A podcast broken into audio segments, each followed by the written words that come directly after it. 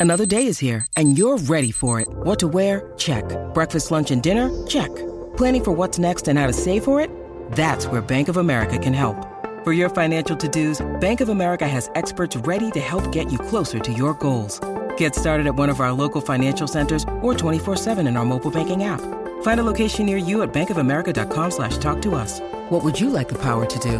Mobile banking requires downloading the app and is only available for select devices. Message and data rates may apply. Bank of America and a member FDIC. This podcast episode is brought to you by Coors Light. These days, everything is go, go, go. It's nonstop hustle all the time. Work, friends, family expect you to be on 24 7. Well, sometimes you just need to reach for a Coors Light because it's made to chill. Coors Light is cold lagered, cold filtered, and cold packaged.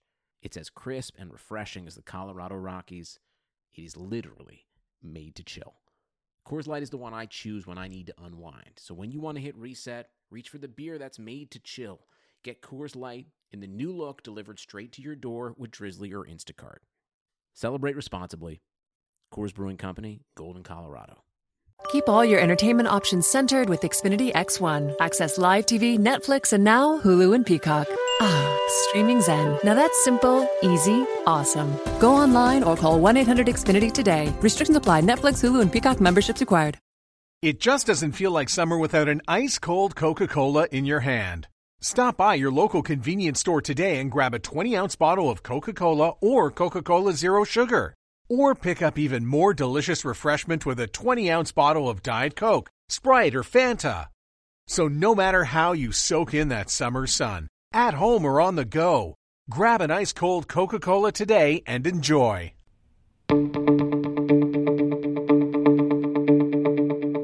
This is the Cubs related podcast presented by CubsInsider.com. My name is Corey. I am joined, as always, by Brendan, and we are coming to you on a Wednesday evening as the Cubs take the rubber game from the Oakland Athletics at Wrigley Field, winning two of three and securing a 5 and 1 homestand naturally, folks, right? The only game the Cubs lose since I've been back in Chicago is the one started by Jon Lester. But I'll tell you what, folks, I will take a 5 and 1 homestand with a Lester loss rather than a 1 and 5 homestand and a Lester win. It's all about the team. Me and Johnny are on the same page in that regard. So we will talk about these three games with the Athletics. As per usual, lately with this Cubs team, we've got some roster moves going on. The Cubs adding Jonathan Lucroy, who will join the team as they head to Cincinnati to add some veteran depth with Willson Contreras on the injured list for a few weeks here. We've got Pedro Strop back. A lot of movement on this team, but I, I think, Brendan, the key here is now they head on the road. It's time to flip the script as far as performing on the road, but this was a really, really good homestand. They take the sweep from the Milwaukee Brewers and two of three from a very good Oakland team who came in hot, came in with a really good record, and the Cubs took care of business at home, which is all we've been asking them to do, and pick it up a little bit on this road trip, and they should be just fine. Yeah, and they're pulling away a little bit from the division, so they're going to be three games up of the Brewers and three and a half games up of the Cardinals. And combining that with seeing Ian Happ have success, Schwarber's been on one, Corey. He's looking so good at the plate. Kris Bryant hit a home run, so there was a lot of concern about his knee injury. As Maddon was saying, he's still dealing with some knee thing. So all in all, that was a pretty good series. Lester, you just throw that out of the window. He does that once a year. It's his annual tradition with the Cubs. It is what it is. But overall, yeah, man, like this series, this this is this is really fun to see just because you're getting contributions from guys who were not contributing, you know, three weeks ago. Good to see. Right, and obviously, I don't. I would have preferred it not happen, but I, I, do think that we we give Nick Castellanos and a guy like Tony Kemp and anybody else that's just recently joined the the Cubs fold here. They, they get a good glimpse of what it's like to play at Wrigley Field and what it's like to play in front of Cubs fans in that game on Tuesday night. Because yeah, Brendan, I'm going to go out on a limb here. I, I have not watched a lot of Detroit Tigers games really ever, even when I was a student at the University of Michigan. But I'm going to go out on a limb and say that 30 plus thousand people don't stick around when the team is down by 10 runs to cheer on their left fielder who used to play catcher getting back in behind the plate for an inning to catch the other catcher. Uh, so yeah. I think Castellanos and these guys were probably looking around, going, "Whoa! Like this is quite the fan base." right. even in, in that, here. even in that ninth inning, like even though they were down, what was it, seven runs? The very right. last out, the crowd is going nuts, thinking that's a home run. I forgot who hit it, but that's Wrigley Field for you, man. That's what they do. Right. So, welcome to Chicago, guys. This is what it's like. This is what uh, the, the, Cubs fans, the Wrigley faithful, are, are, going to bring on a daily basis. And as I've mentioned, I'm very happy to be back uh, a part of that. As I mentioned in the last episode, I've been eating all the good Wrigley Field food, totally back in the fold here, and racking up the W's, Brendan. So, th- this is what Thank I'm here you, to do. I appreciate that. I- am I'm, I'm doing my best. I'll I'll have a chat with John. We'll get on the right page there, and, and we'll, we'll you know we'll try to make it perfect homestands from now on. But just want to run through these games real quick. As always, keep it pretty abbreviated, but want to touch on some things to set the table for this conversation here as we go forward. And on Monday, it was a six to five win. And if any game so far this year, Brendan, could be best summed up by that Starlin Castro phew gif, it was Monday. Yeah, uh, was. I was pretty sure that Semien had put the A's ahead in that ninth inning off of David Phelps. Uh, but when that ball landed in Ian Happ's glove, that was quite the sigh of relief from me and uh, basically everybody else. I think at, at Wrigley Field, you could kind of feel the collective air let out at, at the end of that game. But the Cubs winning six to five. They jumped on the board early with Nick Castellanos' first home run of the year for the Chicago Cubs, his 12th total on the year to right field. The A's would take a 2 to 1 lead in the third, but that would get taken back by Javi Baez' 27th home run of the year, and he was not done for the evening. More on that in a moment. In the bottom of the seventh in a 2 to 2 game, it was Ian Happ with a home run that made it 3 to 2 Cubs. Nick Castellanos continues to top the Major League doubles leaderboard. This one on Monday was his 40th. He was definitely not done in that regard. That made it 4 to 2. And then one El Mago Javier Baez added his 28th. That made it 6 to 2. That was quite the inning. The Cubs battling back from a 2 to 1 deficit, falling behind in the third and then pretty much putting their foot down in the sixth and seventh inning and saying, "Not today. We're winning this game." Got a little dicey in that eighth inning. Uh, Steve Cishek, not a great effort. That was uh, a lot of messing around from Steve there, but we'll let him off the hook. He's been very good for the Cubs. The A's get it to within one, but that is where they would stay. A, a really nice job with uh, Strop not being back at this point uh, and Kintzler coming in earlier in the game, and obviously Craig Kimbrel being down. Really good job by Kyle Ryan, and then Phelps does get that final out, even though it was maybe inches from going out. Good job by Ryan and Phelps to hop into a situation they are not necessarily used to being in, closing out a close game against a, a, very tough A's lineup. So a good job by those two to shut the door. Brandon Kintzler does leave this game and eventually hit the injured list with a pec injury, but all the sounds of that are that this is mostly precautionary. Just no reason to rush him back out there, take the 10 days, and get him back. He's been very good for the Cubs. He exited this game with a 2.33 ERA. So hopefully yeah. he is back, back soon yep. and can get back into the uh, uh, top portion of that bullpen as soon as possible. On Tuesday, excuse me, actually, let me go back to Monday and just read Kyle Hendricks' line. He was very good in this game. Six and a third, one hit, and that was a Semien two run home run. So, really nice to see the Cubs offense pick Hendricks up there because he certainly didn't deserve to lose this game on that one hit. Two earned on that home run, two walks, and five strikeouts. Something really funny, Brendan, about Kyle Hendricks being the first Cubs starter to walk a batter in six starts. That broke that stretch that I think we read on the podcast the last time. And immediately that run scores. Baseball is very cruel sometimes. They go six straight starts without walking a batter. The first one they do is the one of the last people you would expect in this rotation to walk someone immediately scores right. on a home run. Of course so, it goes like that. Right. That is baseball for you in a nutshell. Not really going to touch on much on Tuesday. Not a great start uh, for ya boy, number 34, the left hander, Jon Lester. Uh, four innings, nine earned runs on 10 hits, three walks, and six strikeouts. It was a disastrous second inning, eight runs for Johnny there. Not his best. Like you said, Brendan, we'll throw it in the trash, but we will talk more about Lester in a moment. But just briefly, I would say we've talked about this before. Like these starts are going to happen. He's 35, diminished stuff, sitting around 90, 91, 92 with those fastballs. And if he doesn't have the control, especially against an A's lineup that has a ton of pop like this, these starts are going to happen from time to time. You just throw him out and move on and focus on the many, many times he's kept the team in the game and delivered a quality start. And then on Wednesday, the Cubs blowing out the A's, returning the favor and getting that run differential back to where it needs to be with a 10 to 1 victory to secure the 5 and 1 homestand and the series victory over Oakland a great start from Jose Quintana. He goes seven innings, two hits, one earned run, no walks, and seven strikeouts. Just an excellent outing from Quintana, only on 94 pitches. So, on a closer game or a different yeah. day, he probably could have even pushed it into the eighth.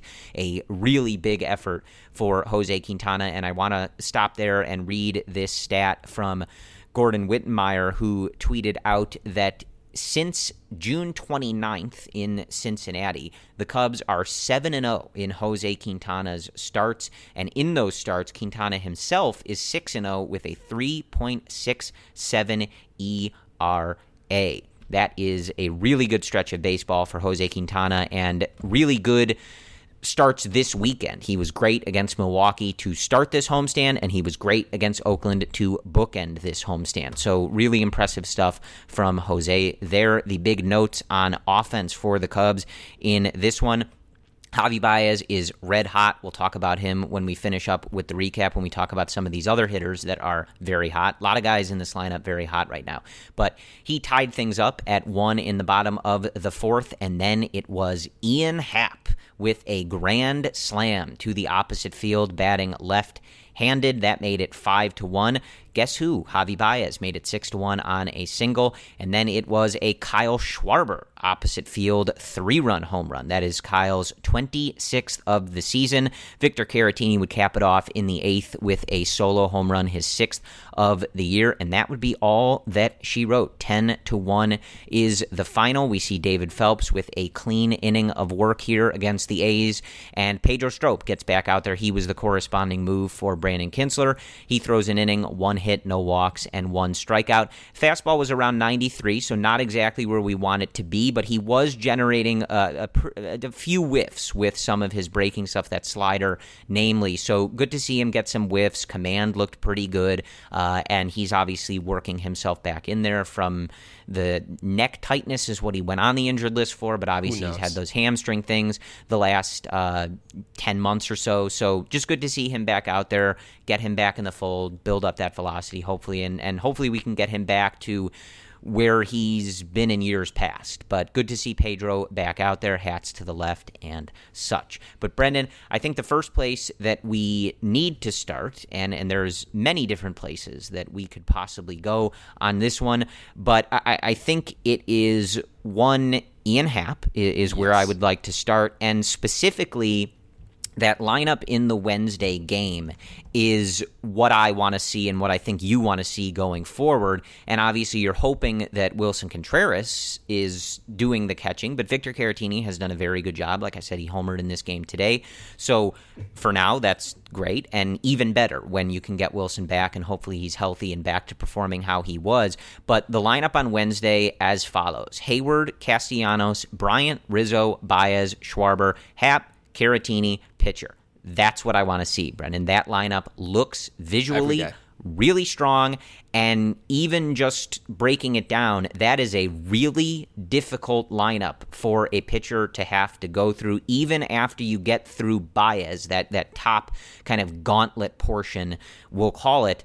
You still got to deal with Schwarber. You still got to deal with Happ. And then Caratini, again, doing a really good job in that eight hole. But everybody in that lineup has pop and I would say almost everybody, really, with the exception of Javi Baez, who is busy hitting the ball all over the field, everybody in this lineup is capable of taking a walk. So I love this lineup, and specifically, I love seeing Ian Happ out there, and he has you know that that first weekend started not getting hits but getting on base, but the hits are coming and he's ripping the ball, Brennan. Yeah, good for him too. You want to see Ian Happ get some everyday playing time just because he's been playing consistently in Iowa almost every day. But the lineup they put out Wednesday, I don't really care about the order necessarily. Just get those guys out on a consistent basis. Uh, I don't really like Castellanos in the second spot against righties, but so be it. Ian Happ, Corey, has got to play the majority of the time.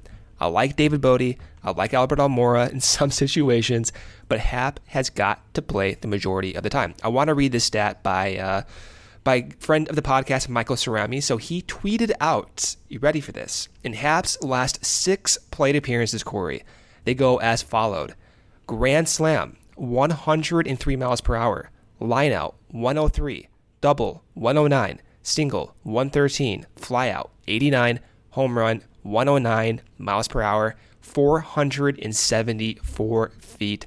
Corey, he looks better too. Like you look at the swing from the left side, he know you know what he was trying to do: cut down the whiffs, try to be on top of the ball against high strikes, and he's been doing it. You can just go and look at the video from this year to last year; he's doing it. So we need to get this guy more playing time. But it's not just like the developmental aspect of it he just has that thing right now that Bote does not have. Bote's still going through that adjustment phase in his last 50 plate appearances. Again, I love Bote, I do, but just this is how it works. In Bote's last 50 plate appearances, he has a 302 weighted on base average. He's striking out almost 30% of the time. He's walking under 9% of his plate appearances. Again, it's only 50 plate appearances, but it goes to show you that Bote's going through an adjustment phase only one home run in that sample. Happ has two home runs since being up in under 25 plate appearances. So going forward, I'm not saying, yeah, play him every. Oh, actually, I did say this. I do want to see him every day, but at least, like, you know, eight out of 10 games, give Happ the start, whether it's at second base, center field, left field. Actually, Schwarber is doing well too, so maybe not left field. Just get the guy in somehow. And he, he has he has that attitude too, right? Like you know he wants to prove so badly that he should not probably have been sent down. He wants to prove that he belongs here. And I, I do value that to some degree for him trying to show up when the leverage is high. He's trying to contribute, and he's been doing that. So I, I love to see it, Corey. Could happen there almost every day. Yeah, I agree. I will say, just because you mentioned Bote, he and Happ did turn a double play at That one point when the two of them were on the infield. That was kind of weird to see, but that that was kind of fun. That was but, a great double play, though. Hold on. Before you before you go on there, I do want to point that too. Point that out too. Like I, I like what Bote's you know doing this year, but what he did at shortstop on the on that double play was why he's on the roster and Robo Mm-hmm. Garcia is not. So there was a lot of you know debate. Uh, why is Bote still up on the team and Robo's back in in AAA? Bote can play shortstop, guys. He's a quality defender. He made stupid errors nonstop this year, but on plays that are difficult to get to, he has the range, he has the footwork, he has the athleticism to make those plays. And that double play was a perfect example. That was very shortstopish, Corey. Keep your whole home running like clockwork from the office to the game room with Xfinity Internet. You'll get the best in home Wi Fi experience with reliable speed and coverage. Now that's simple, easy, awesome. Go online or call 1 800 Xfinity today to learn more. Restrictions apply.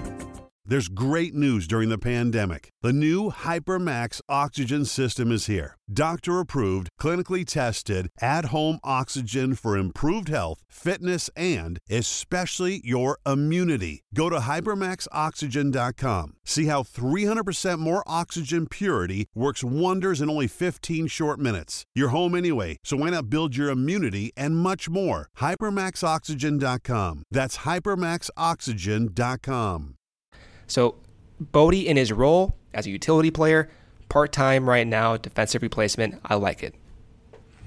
Yeah, and and again, like I, I think you know maybe you you could argue Bote, you wanted him to get more of a shot, but he he's had some opportunities. He struggled, and you know here comes Ian Happ, and I, I think sometimes you have to defer to those guys who are performing and and give them a shot to keep that going, and that's what I think we were asking for with Happ when he came up and wasn't getting those immediate starts was basically he was hot in the minors. Let's get him up here and let's try to ride that. Let, let's try to capitalize on that success that he's been having. And it certainly looks like that's kind of what's happening here. It's it's only 31 plate appearances that he has at the major league level so far, but a, a 320 batting average, 452 on base percentage. He's got six walks, to six strikeouts and a 600 slugging percentage. Again, extremely small sample size, but this is what you wanted him to do. You sent him down to make adjustments. He started to perform better. Now he's back at the major league level, and those adjustments are are, are taking shape a little bit. He's performing. Right. Like you just read that stat from Michael.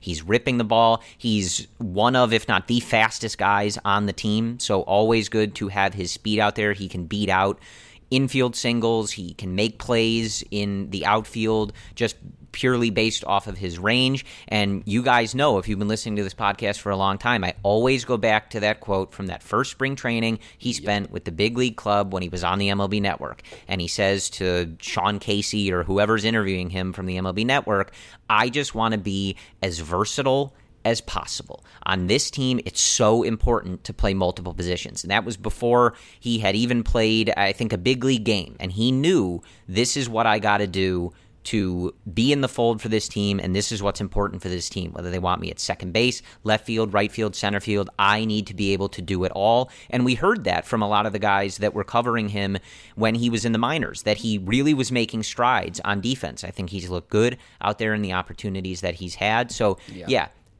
we need him out there. And, and he's and taking think, grounders at shortstop too. Like he's uh-huh. trying to do everything. Yeah, but, and Bote does the same thing. To his credit, both those guys are all about let me do whatever I can and and I'm going to try to do it. Again, like you said, Bote with some really significant offensive adjustments that he needs to make. But both of these guys and others as well, but very team first guys. They just want to do what they can to get out on that field and and have the opportunity. And Happ is certainly grabbing that bull by the horns right now. And yeah, man, like I just look at that lineup on Wednesday and especially compared to some of the other lineups that we've seen throughout the year when you know guys like Descalso and Russell, etc., were up on this team. This lineup looks very deep. It's a long lineup, and especially when you have these guys going right. Heyward hitting like he has this entire year. Castellanos just doing his thing, ripping those doubles into the Wrigley Field alleys. KB, like you mentioned uh, earlier, looking good. Drove the ball a lot in this last uh, couple games yeah. against Oakland. So hopefully that knee soreness is, is, is behind him. But ripped a home run on Tuesday night, ripping the ball a few times. Just missed a home run uh, off the Ivy on Wednesday, so he looks good. Rizzo doing his thing. Javi is extremely hot right now, and maybe we'll move into that. Uh, but I, I, I, do want to talk right. about Schwarber as well. But yes. this lineup just looks really, really deep. And again, we've talked about it. You know, that provides the opportunity where you can use guys like Albert Almora, Tony Kemp, David Bote as well, and get them into those spots where you really want them and you really think they are primed for success. But this lineup looks deeper and longer right now. And we talked about this in the last episode, Brendan, where you asked me, do you prefer Heyward up top or Schwarber up top? And I said I preferred Heyward up there because he's been going well but I like Schwarber in the middle to back end of that order because he is an extraordinarily dangerous bat to have to deal with when you get through Bryant, Rizzo, Baez, and you're talking about the six or seven hole in some of these lineups. But Kyle is on one right yeah. now. He is putting up massive numbers over the, the last period of time here. I, I want to read a stat from Mark Gonzales at MD Gonzales on Twitter in his last six games. Again, obviously a, a, small sample size, but so what? This is these were big games. The Cubs were playing at well, home. I got, I got some Brewers. numbers for a larger sample size, but you go first. Okay, sure. So in his last six games, seven for twelve with a double, two homers, six RBIs, five walks. Okay, that is I- extremely hot. And even if you look at his last 15 games, he's got an OPS over a thousand, a near 270 batting average with five homers and 14 RBIs. So he's one of those guys. He goes through stretches certainly where it, it doesn't look like it's clicking, it doesn't look right. But right now this version of Kyle Schwarber as your six or seven hitter is an extremely valuable weapon for this team. And again, you saw it today. He he over the course of this weekend, just that easy power, man. He destroys yeah. the ball. He ripped one near that scoreboard in right field over the weekend against the Brewers. Goes oppo today against the A's. This is the version of Kyle Schwarber that I think has had a lot of us salivating over the over the last few years of what his potential could be. Yeah. And so in his last 50 plate appearances, which is significant because a lot of those peripherals start to stabilize around 50 plate appearances, like like chase rate, swing rate, all of those, okay? in Schwarber's last 50 plate appearances. He has walked in 14% of those plate appearances. But here's the crazy part only has struck out in five of those plate appearances. So, five of 50 plate appearances, he's only struck out. That's a 10% rate. He's walking at a 14% rate. He's striking out at a 10% rate. He has five home runs, Corey, in that 50 plate appearance sample. He has the same number of home runs as he does strikeouts. That's wild. So, whatever he's doing differently, whether it's an adjustment, whether it's optimal matchups, whatever it is, you got to get this guy in a lineup almost every day as well. There was a stretch there, what was it, maybe five weeks ago or whatever it was. He came off three consecutive games homering, and then he sat for three consecutive games. I don't know why. I maybe he was dealing with a back injury, just got some rest, whatever it was. He came back, did not look the best as a result. But these last two and a half weeks, th- this is kind of optimal Schwarber. This is what you imagine he would be when you think about his ceiling. I'm not saying he's reaching his ceiling right now, but he's on one. He's hot. Get him in the lineup. Like you, I do enjoy watching him batting sixth, maybe batting seventh, whatever he looks like when Willie comes back. Just somewhere in the middle to down in the order, maximizing that power potential with runners on base. I think the thing that Heyward did not have that Schwarber does have is when you have runners on, especially batting behind KB and Rizzo and those guys, and maybe even a Happ going forward, you have opportunities to hit those three run home runs, to hit those grand slams. And that's what Happ did today, and that's what Schwarber did today, where Heyward can set the table. Doesn't have the power, even though he's you know slugging well this year, but not the same type of power that he does for Happ and Schwarber. So the way the lineup is orchestrated right now, I like where Schwarber's at. I don't mind him batting higher up in the order at times, even leadoff at times. For, but for the short term, Heyward's doing well. Keep him at leadoff maximize Happ, maximize Schwarber in the middle to lower part of the order. And what we saw in these last few games is exactly why I love this lineup. Top to bottom, you have walk potential, and you have every single guy in this lineup with the ability to just hit a home run at any point. And that's what's fun to watch. And so, yeah, man, Schwarber, Schwarber's on one. It's kind of a sneaky hot streak. I did not even realize how hot he was. To walk in that many plate appearances, and they had the same number of home runs, five, as strikeouts in the last two and a half weeks. That's significant, Corey. Yeah, absolutely. And I and he's now at 26 home runs on the 2019 season, matching his total from 2018, nearing his career high, which he said in 2017, which was 30. And I, I think that part of what I like about him kind of being toward that back end of the lineup is I think he has the profile to be a leadoff hitter. I think that we all, you and I uh, especially, always agreed with the general like background logic of that decision. But what I really like about him hitting deeper in the order is you just send him up there to slug. Just do your thing, man. Yeah, like work a I good mean. plate appearance and try to kill the ball. Right? You're you're not worried about setting the table for anybody. You're not worried about running up the pitcher's pitch count. And uh, who knows if that stuff was affecting him or whatever. Right? Like it's just different adjustments. It's hard to say. But I, I just like him being in a spot where it's just like Kyle, don't think about anything. Just go up there. If the pitcher's not giving you anything to hit take your walk like you will, and if he does, kill it, man. And that's it. Yeah. And I and I think that that is a, a really good spot for him.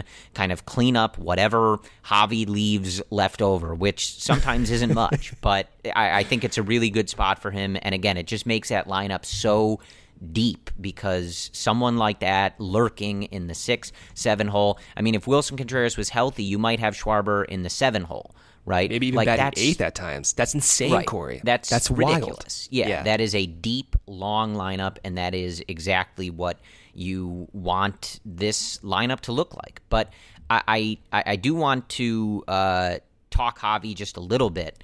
And this is actually the second part of that Mark Gonzales tweet that I read. Uh, in that same span as as Schwarber, Baez 11 for his last 23 with two doubles, one triple, three homers, eight runs, and nine RBIs. And he had been on sort of a slump, like a, a again for for Javi, it, it was a slump. He just wasn't at, at playing at that level that maybe we saw in 2018. But over this last stretch here, he looks really, really good. He is destroying the ball. He's been going oppo a good bit today. Yeah. You had that inning where. Uh, KB gets the single, Rizzo gets on base, and then first pitch, Javi goes opposite field, line drive to right field to bring home Bryant, and you can tell that he is just locked in. Luckily, he fouled the ball off his foot. Th- thank God for that shin guard, Brennan. I know you were thinking the same thing. Oh, of course. Right, but he, he seems to be no worse for wear. He did come out of the game, but the Cubs were up Well, I mean, to one or ten to one. He's yeah, fine. at the time. Yeah, no fine. no issue there. But just because we've been monitoring this heel situation with him, it's really good to see him in this stretch and, and just looking really locked in at the plate. Uh, but this was, uh, again, a very good homestand for him.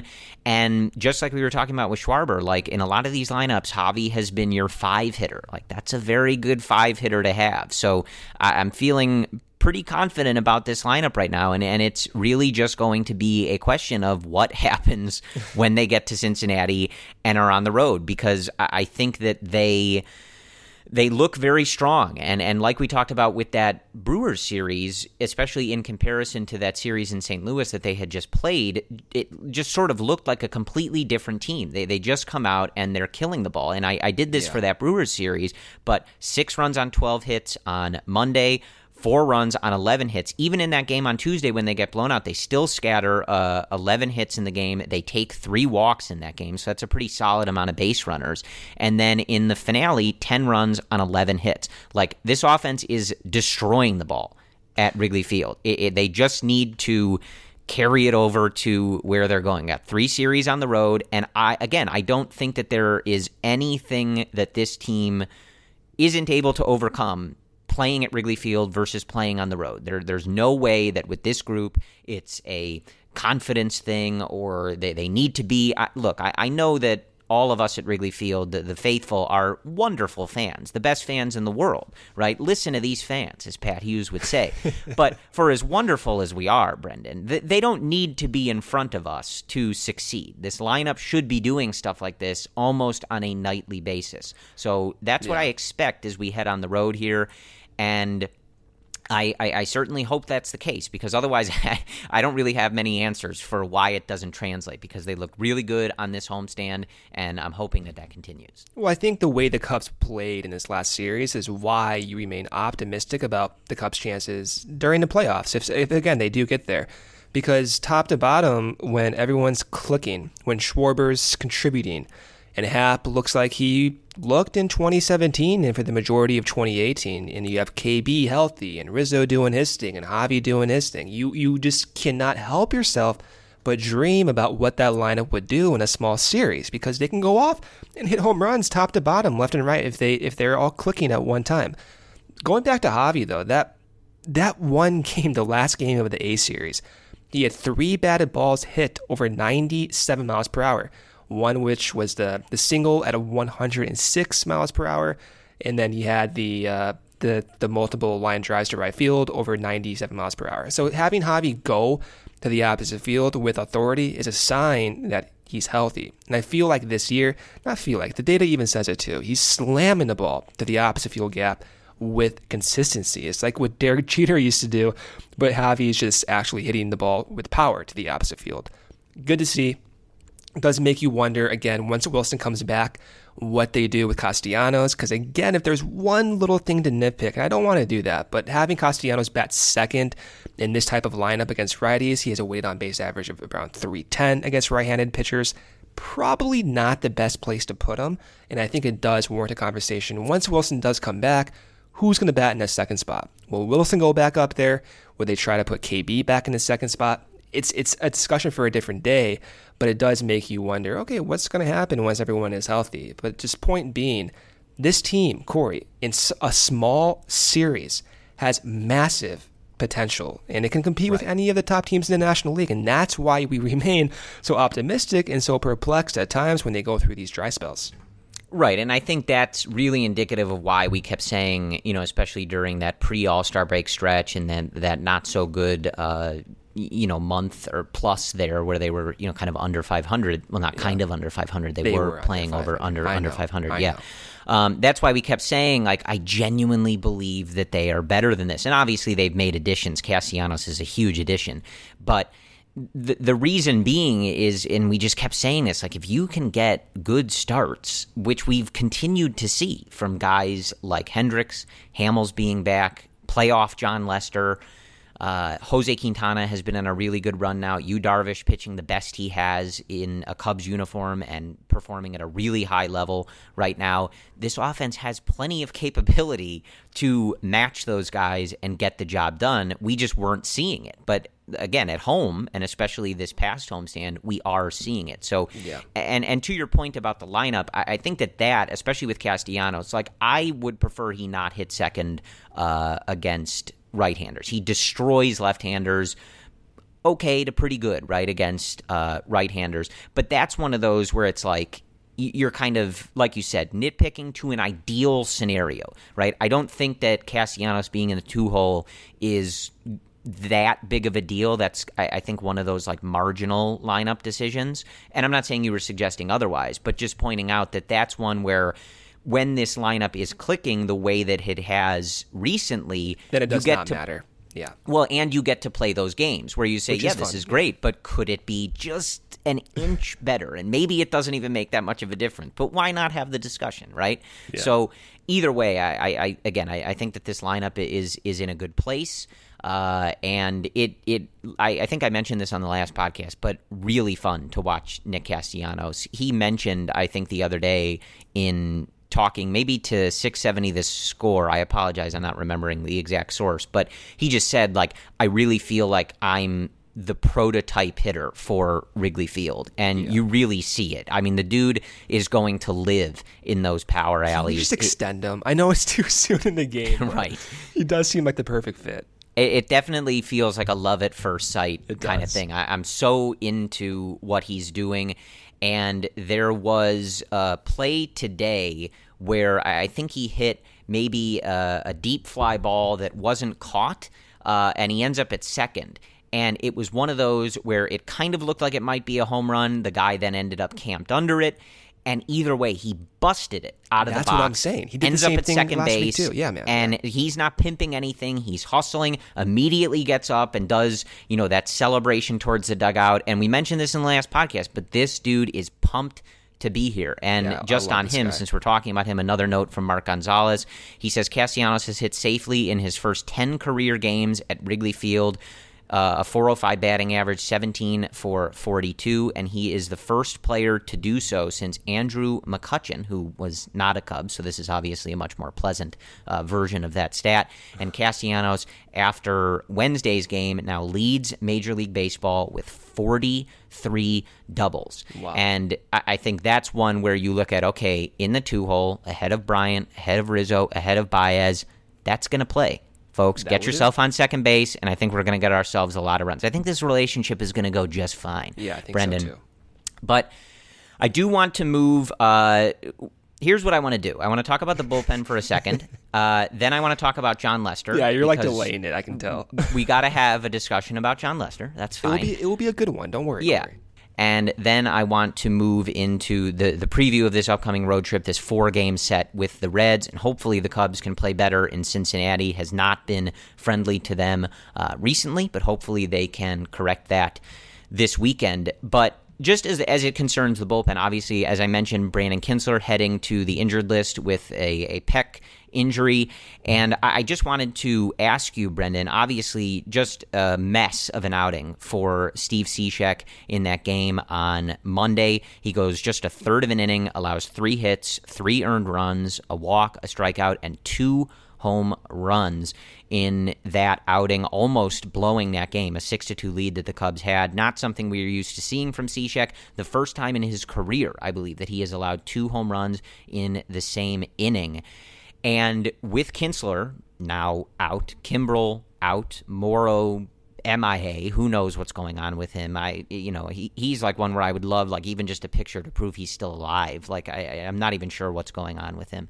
But do you, do you have any concerns about this bullpen? Just again, a lot of these guys have stepped up and performed really well. I mentioned Kyle Ryan. I mentioned David Phelps stepping in in a new situation and being called upon in various roles and doing that job. Rowan Wick continuing to look very good. He actually picked up the win on Monday Yeah. uh, in two thirds of a completely clean inning, 1.98 ERA on the season. He continues to look good in these spots. So, not necessarily concerned with the personnel uh, and Also, adding to that, we saw uh, Duane Underwood come in in relief of Lester and strike out all six batters that he faced flashing 96 mile an hour fastballs, really good changeup, good stuff from Underwood. So that was definitely kind of like that eye emoji, like, okay, I'm listening, I'm, I'm paying attention to this.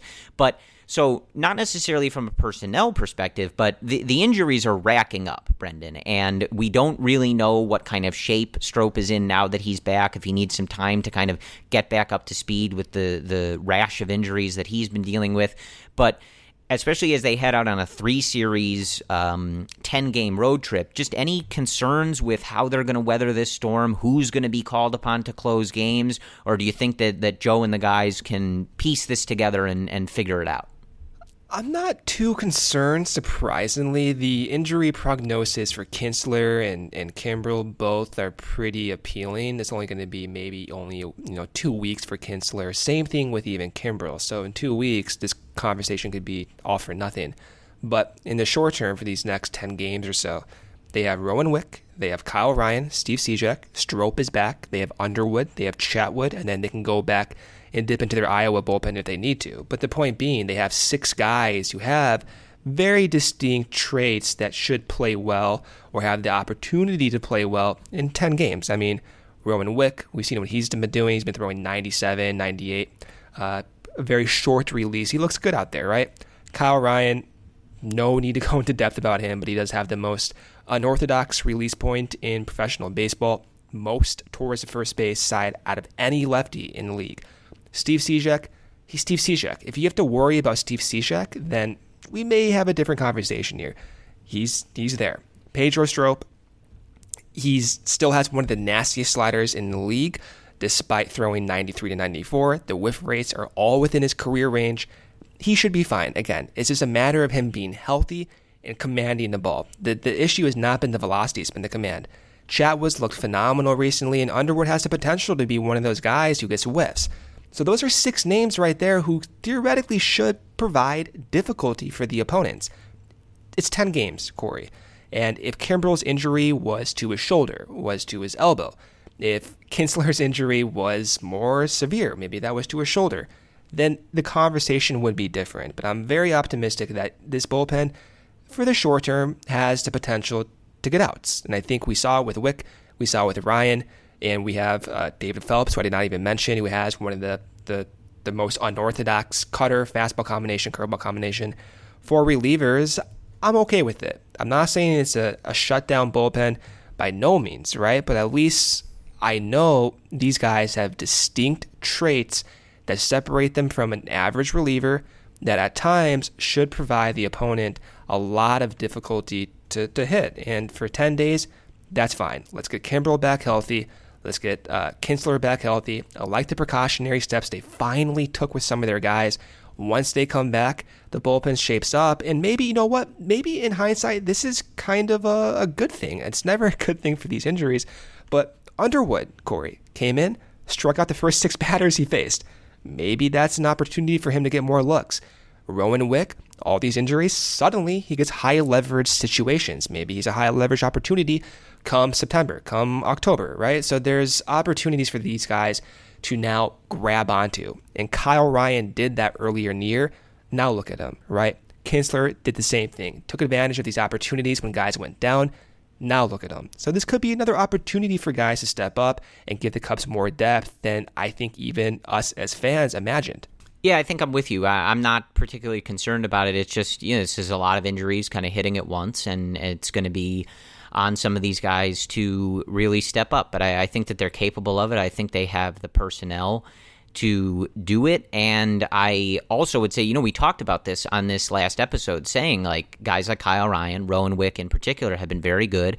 And now it's time to get them into those spots and, and see, like, okay, like as we head to maybe playing the Braves in the playoffs, the Dodgers in the playoffs, etc., are can we rely on these guys? And are they going to be ready for this? And they, you know, like I said, Kyle Ryan coming in in the ninth inning of that other game, Rowan Wick coming in to put out some fires. So they've definitely been getting into those spots. So good to see them getting in there and succeeding. And yeah, it's it. I think some of them are going to get called upon in the next few days over the on this road trip to pick up some of the slack as as some of these guys are getting back from injuries and, and trying to find themselves, etc. So yeah, I, am not overly concerned. It's just one of those like try to get everybody healthy and, and get through it. So, but the starting pitching has generally been very good. So hopefully we don't necessarily have to rely on them that much.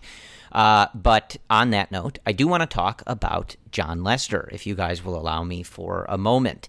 And again, it, it's kind of what I said in the beginning, which was we've been through this, right? Like he's in a different position than say someone like Cole Hamels, right? Cole Hamels velocity still very good, looks very much like his his sort of vintage self, not his youngest self perhaps, but still a lot of velo on that fastball, one of the best changeups in the game. He, has got great stuff. And Jon has good stuff too, but it's diminished. There, there's no way you could look. Jon did not throw 91 his entire career, right? So this is just one of those things that happens. It's okay.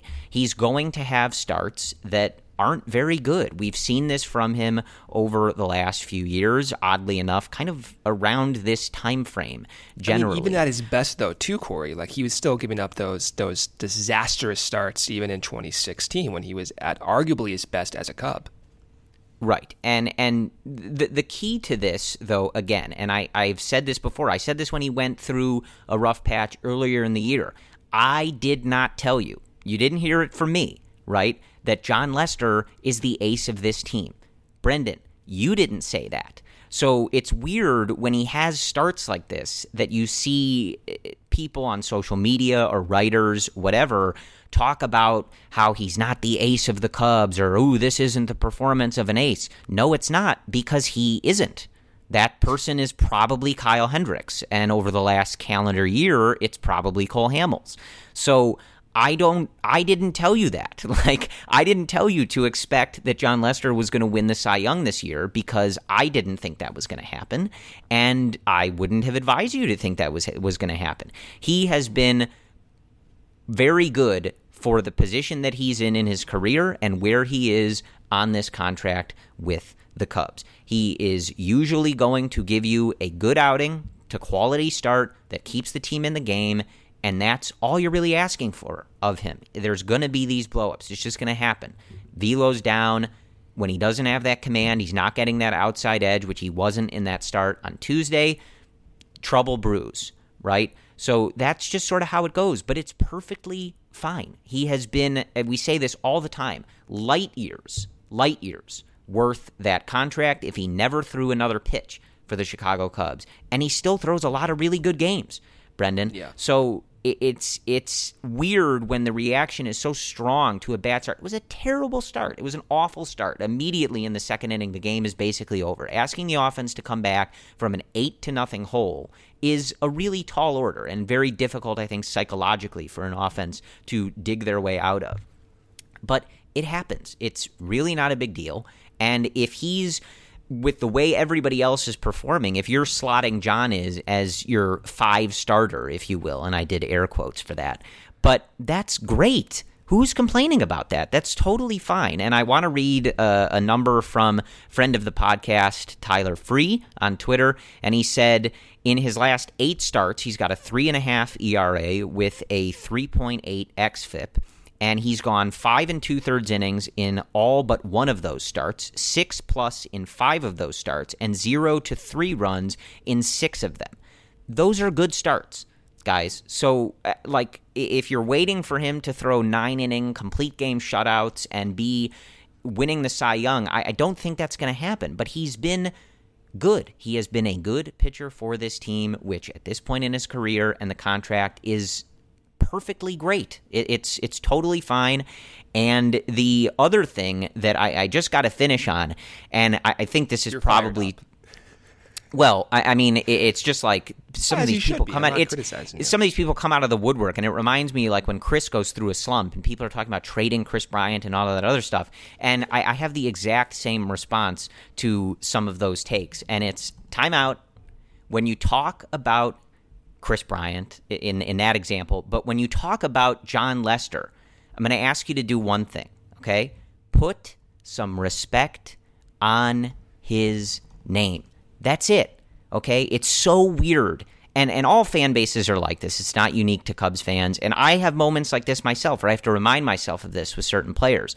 But it, you really get the impression that people hate some of these players, right? Like the minute they're not performing at the highest level, the vitriol just comes out. And it's like, has Jon not done enough for this franchise in the last few years since he signed and started in 2015 that when he has one bad start in a season where he came into the game on Tuesday with a 3.8 ERA, right? After earlier in the year, giving you a month and a half of sub one and a half ERA baseball, right? Like, has he really not done enough that he can't have a bad start without people telling him to retire and saying he stinks and this, that, and the other? And it's not necessarily from prominent people. I know our Cubs related podcast listeners, you're all smarter than that. You wouldn't do such a thing. You would never speak ill of Jon Lester or a lot of these guys in such a regard. But to the general masses, you got to put some respect on some of these guys' names. Okay. All Jon has done since he's come over here is be well worth the contract that the Cubs are paying him. He was the NLCS co MVP with Javi Baez in the 2016 playoffs when the Cubs win the pennant. And by the way, he helps lead them to a World Series, which they won Series in win, yes, correct. 2016 Yeah, they won it, yeah, yeah. as well.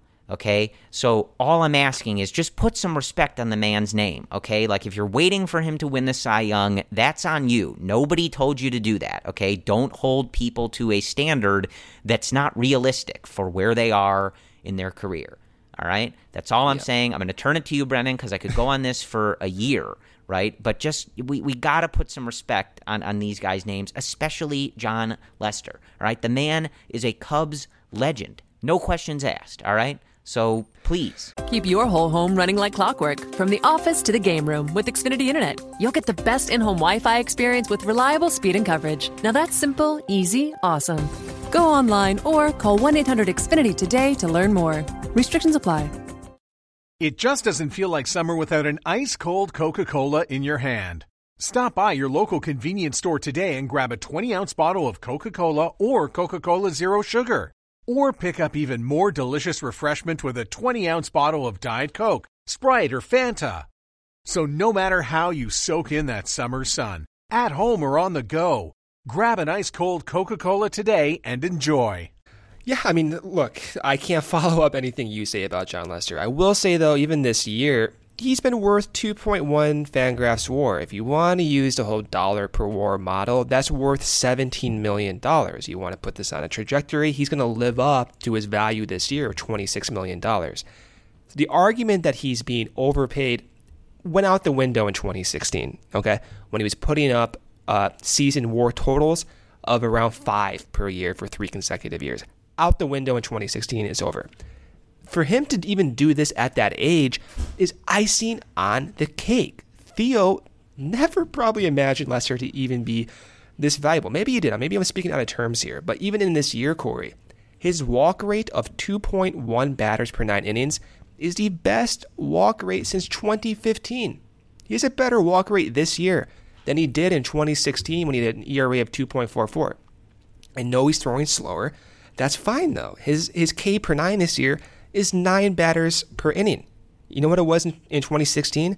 Almost nine batters per nine innings. So a lot of the numbers are a little deflated because he is throwing slower. Some of the power numbers are up against Lester. That's okay. But point being, he's been one, better than league average this year. Two, worth every penny of his contract and then some. He's even making it up this year in 2019. Three, a legend. Retire his number. I don't care. I know we always talk about this. The guy is a Chicago Cubs legend. And just to throw it out there too, FIP and ERAs up across the board like crazy this year. You all know it. But the average ERA and FIP is 4.5. Lester's FIP is 4.15. In 2016, the average FIP was 4.2. It's gone up a third of a point. That's an insane amount in such a short time span.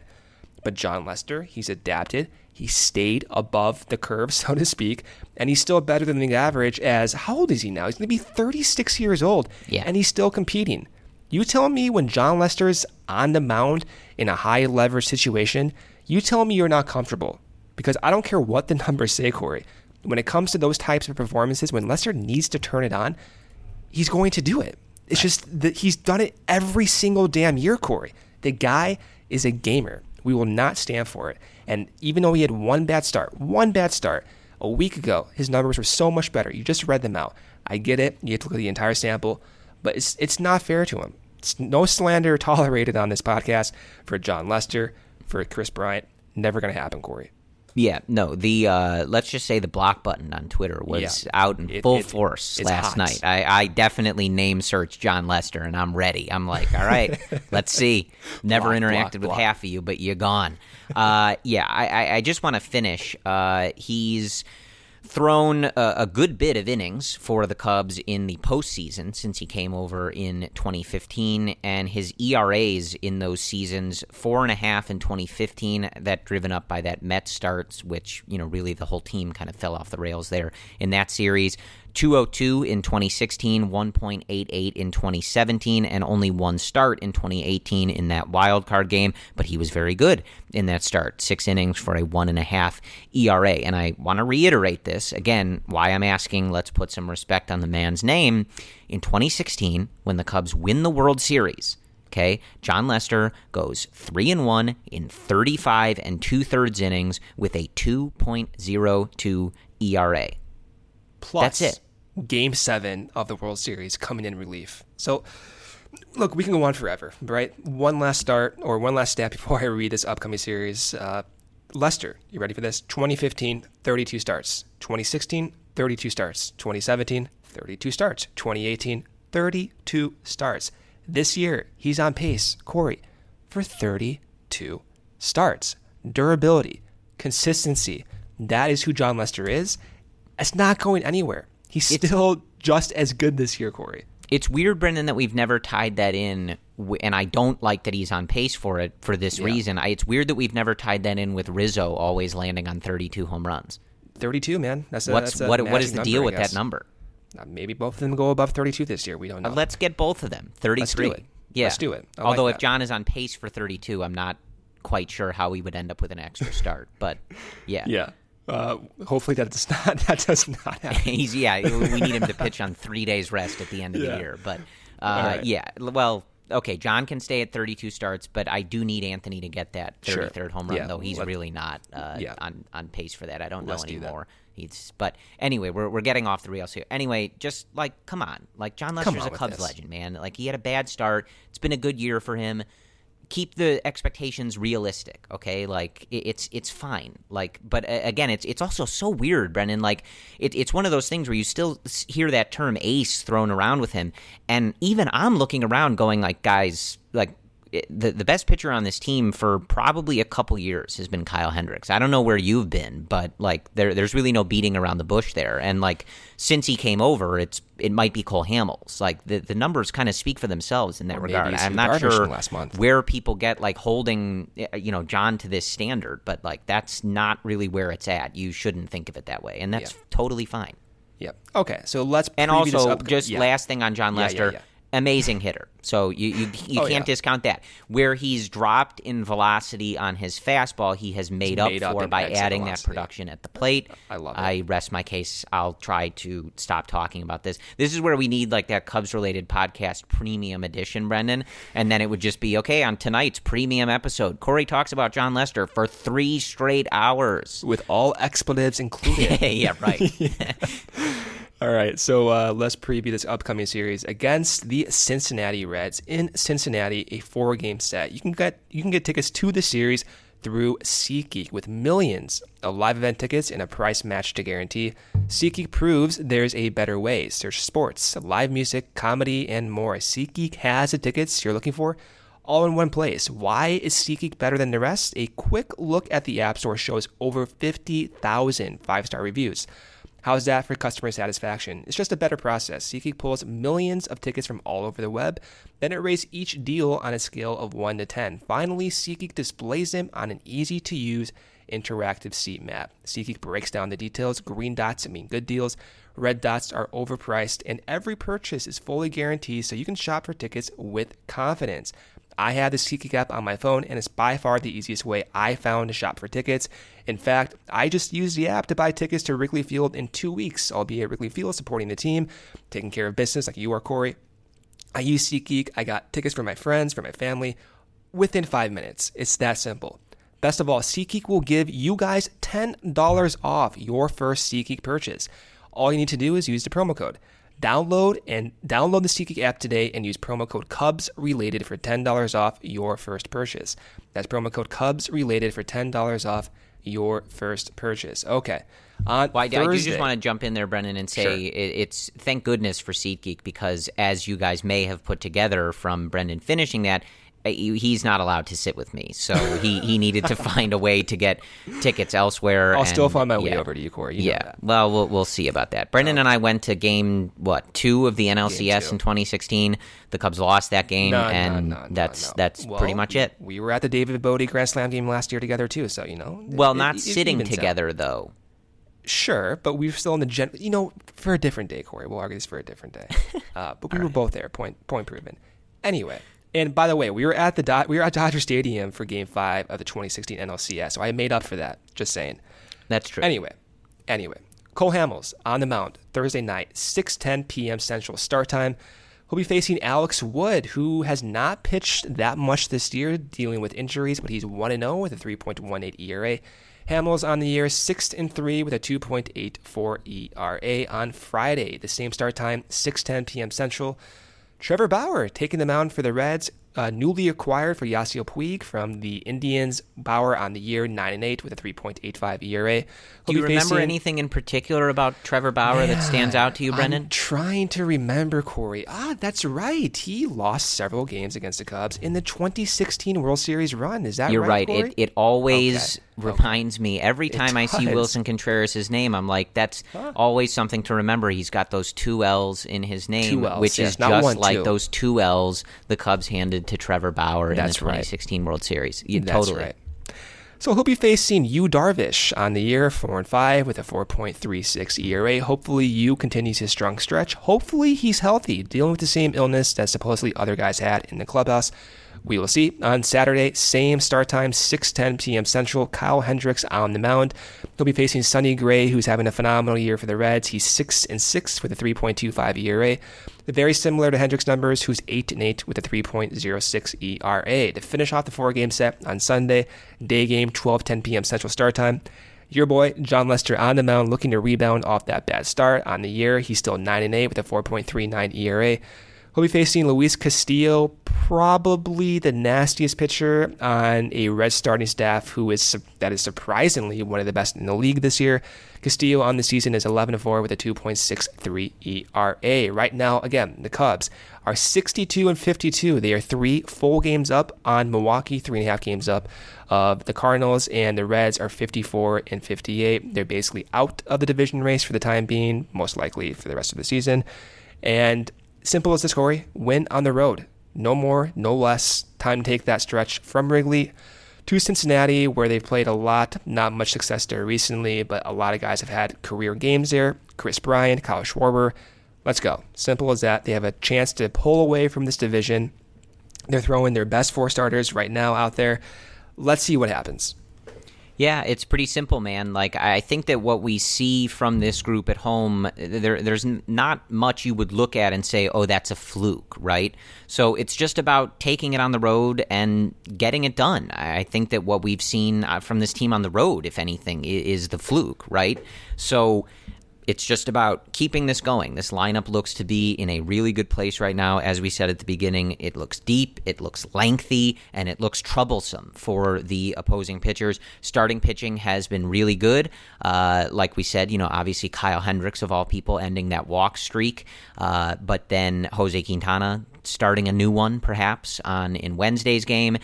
And the bullpen, a lot of guys stepping up, accepting bigger roles with, with guys out, uh, and they've done a, a, really nice job with that. So it's yeah, same same deal. Just take what we were doing on this homestand. You, you beat two good teams here. You, you swept the Brewers uh, in in important division games, and then you had a visiting Oakland team that has played well against the Cardinals, the Brewers, and just in general, a team with sixty plus wins good team, and you took two or three from them, and and you put up a lot of runs, a lot of hits in this series. So. Cincinnati's been a, bit of trouble for the Cubs in, in recent memory, but yeah, like you said, we we've had a lot of very good memories at the Great American Ballpark as well. So hopefully we can continue that this weekend. But this is a big stretch for this team. Obviously, they'll come back home after this this road trip here. They've got a couple off days mixed in, but if you can perform well on this road trip, at least you know weather the storm, if you will, um, you can put yourself in a really good position to come back home and continue doing really good work at Wrigley Field and hopefully distancing yourself in that division. But they they've got to do it. it. has been a weird stretch uh, on the road, and I don't think any of us really have a particular answer for why it's been that way. Uh, but I think we know it should be better than what we've seen. And so this series with the Reds is uh, a big one in the sense that you've got the Brewers playing the Texas Rangers. Uh, you know, so we'll see how that goes. But then the Cardinals going home to play the loser Pittsburgh Pirates, who are of no help to anyone ever. So you're going to want to get some wins. And, and again, so I think if you can take care of business here on the road, keep yourself uh, with some distance at the top of this division, then you head back home and you really drive it home as we get ready to head towards September and the final month of baseball here. But other than that, uh, that's pretty simple. Just get it done on the road. I think that's all we're looking for, all we're asking for. And other than that, I think that's all we have for you. So uh, I will not be on the road with this team. I, I it's just not something I'm able to do. So we will have to rely on those of you who are able to get to these games. I know a lot of fans make it to the Cincinnati games, especially to pick up where I'm leaving off. Take care of business, guys. Okay, so we're all we're all a, a family here as this fandom, and we got to pick each other up. So I will do my job when they get back to Wrigley Field at the end of the month here, but we turn it to you, the the road fan, uh, to take care of things here and it was a great homestand. Cubs go five and one. They they hit the ball all over the field. Lineup looks great. Starting pitching was good, and hopefully they can carry that on the road with them. But as always, we thank you guys very much for listening. Your reviews in the Apple Podcast Store, or whatever app you are listening in, uh, obviously, you can find us on Spotify, Stitcher, Google Play, TuneIn, iHeartRadio, Apple Podcasts, etc., uh, wherever you get your podcasts. So we appreciate your listenership and your reviews, and as always, the interactions on Twitter, Instagram, Facebook, etc. It's uh, a pleasure going through this season with you guys and talking with you. And as always, we will be back with you after this four-game set with the Reds, and hopefully the Cubs by then have started to turn things around on the road. But again, as always, we thank you guys for listening and go Cubs.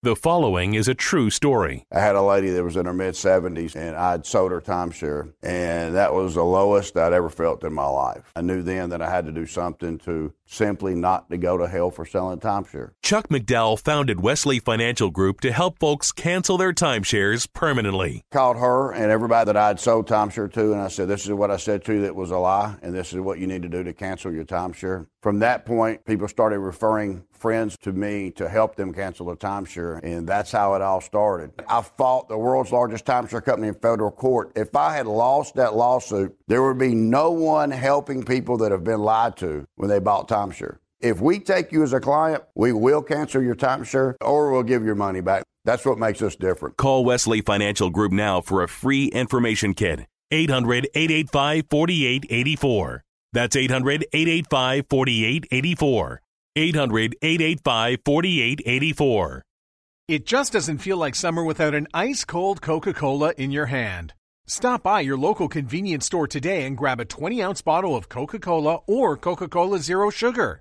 Or pick up even more delicious refreshment with a 20 ounce bottle of Diet Coke, Sprite, or Fanta. So, no matter how you soak in that summer sun, at home or on the go, grab an ice cold Coca Cola today and enjoy. Nobody builds 5G like Verizon builds 5G because we're the engineers who built the most reliable network in America. And the more you do with 5G, the more building it right matters. The more your network matters. The more Verizon engineers going the extra mile matters. It's us pushing us. It's Verizon versus Verizon. 5G built right from America's most reliable network. Most reliable based on rankings from RootMetrics second half 2020 U.S. report of three mobile networks. Results may vary. Award is not an endorsement.